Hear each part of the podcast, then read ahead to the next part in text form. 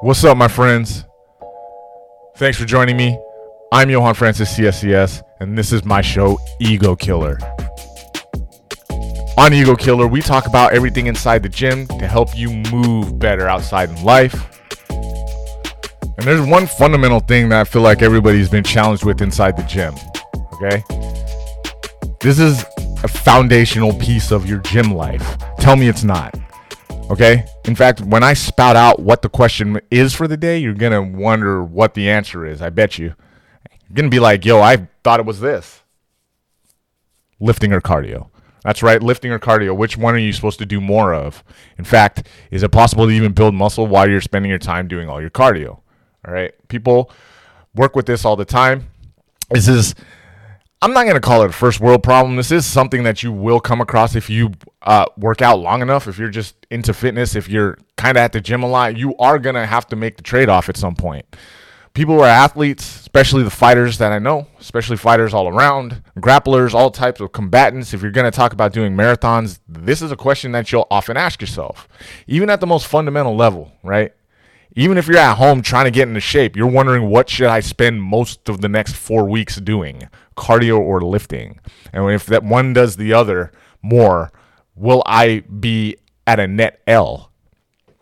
We're in the gym. We're not here to take L's. We're here to count all the victories. So, look, it's like this.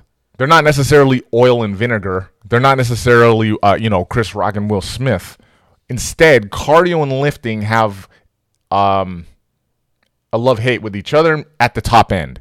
Meaning this, if you go ahead and do your PRs, you're looking to get heavy lifting inside the gym, you're looking to do some power lifting, Olympic lifting at the highest level, minimal rep counts, your cardio is not going to improve typically. The science points to it, anecdotal evidence that I've seen from folks, myself, vice versa.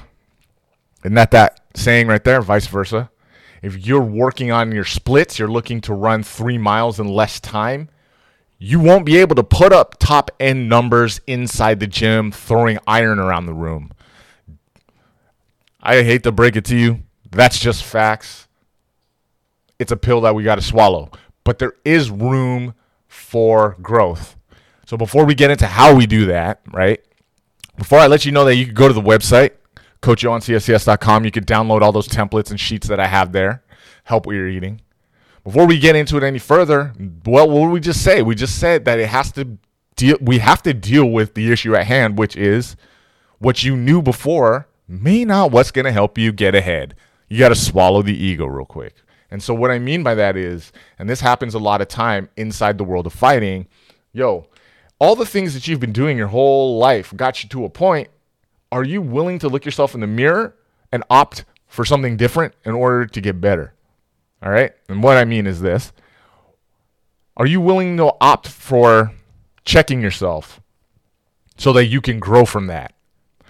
Are you looking to change the things that you do so that you could get ahead? How much comfortability are we willing to sacrifice? Better be all of it. Better be all of it. There is a odd comfort that comes with doing the routine, and that routine is not what's going to help you in the future when we talk about making moves inside the gym. All right? I thought about this earlier as I was thinking about topics, and uh, I remember a story like 10 years ago, right? 10 years ago or so, I was in the gym with the coach. Uh, I couldn't make the classes right? And I'm trying to learn this Thai, this Muay Thai. So coach says, yo, come back in the morning, every morning, and we'll catch you up. So I said, cool. That's huge. This is a great coach, someone that I respect a lot. And he's not necessarily taking me under the wing, right?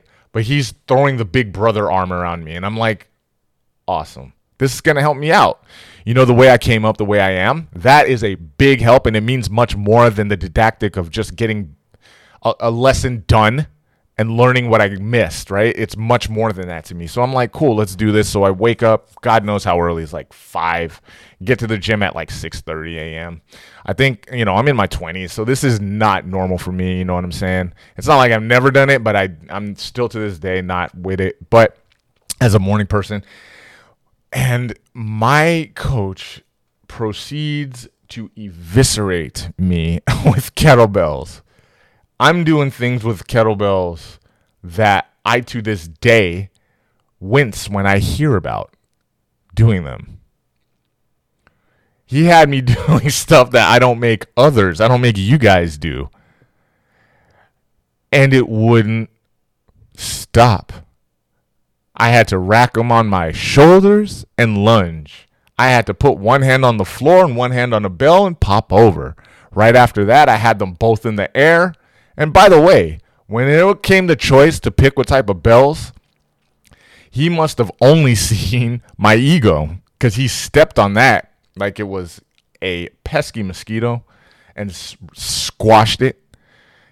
He said, grab the heavier ones. And so all day I'm working, all morning, I'm working with the heaviest bells I've ever had to maneuver and going into all manner of just iniquitous medieval stuff in the name of getting back into shape. It was some shit. To this day, I still remember how hard that was. It was an hour, and he punished me. Not sure why he punished me. If it was intentional, it damn well seemed intentional. In fact, remember when I got home, I was talking with some of the friends, and I'm like, yo, coach is trying to kill me and get away with it. That was the sentiment. That was the feeling. That was the vibe. Legalized manslaughter. In any event, I made it through the workout. I think I did another one. Some stuff came up, so we had to shift the time.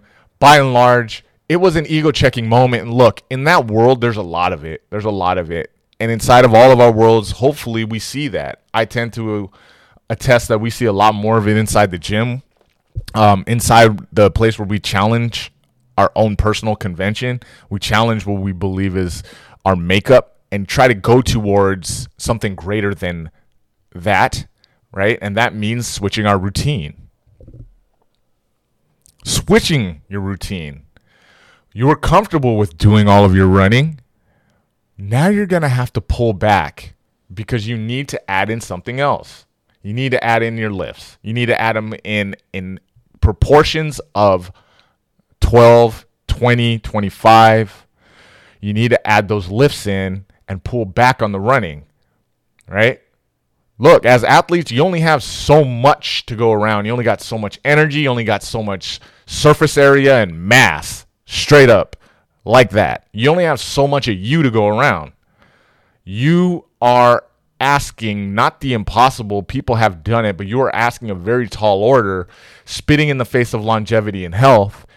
If you're going to just cold blood say, I'm going to do everything, doing everything is virtuous, is noble, but at the same time, you're trying to preserve your body. You're trying to be the very best you can. And so maybe that's our ego telling us, hey, that's just pride effing with you, right? Isn't that from Pulp Fiction? Maybe sometimes that's the message that we carry when the truth is we have to pull back a little bit. So when we pull back on our cardio, we're not getting the gains that we're used to, but we're getting other gains, right? We're getting our lifting, high rep counts, short rest, very high sets. We're talking four, five, six, seven sets. When we do those things, we're actually going to see uh, growth inside of our either hyperplasia and or hypertrophy hypertrophy of our slow twitch muscle fibers. So we're still building muscle. So that's the good news at the end of the day is that you don't got to stop lifting. So on those days, which is three, four, five weeks away from competition, where we are doing our cardio year round, right? We're gonna say, okay, instead of five miles, take it down to three and a half. Okay, if that we do that three and a half, I can make it an interval, and now I can add in my lifting. All right. And if I do that lifting, I'm to take a compound move, the back squat. I'm to take my back squat, I'm to take it down a little bit. I'm to take that back squat down a little bit and do like 20 reps to start. I'm to add in some other moves. These other moves can be related to a back squat, but not the back squat. That's a compound move. It hits a lot of muscles.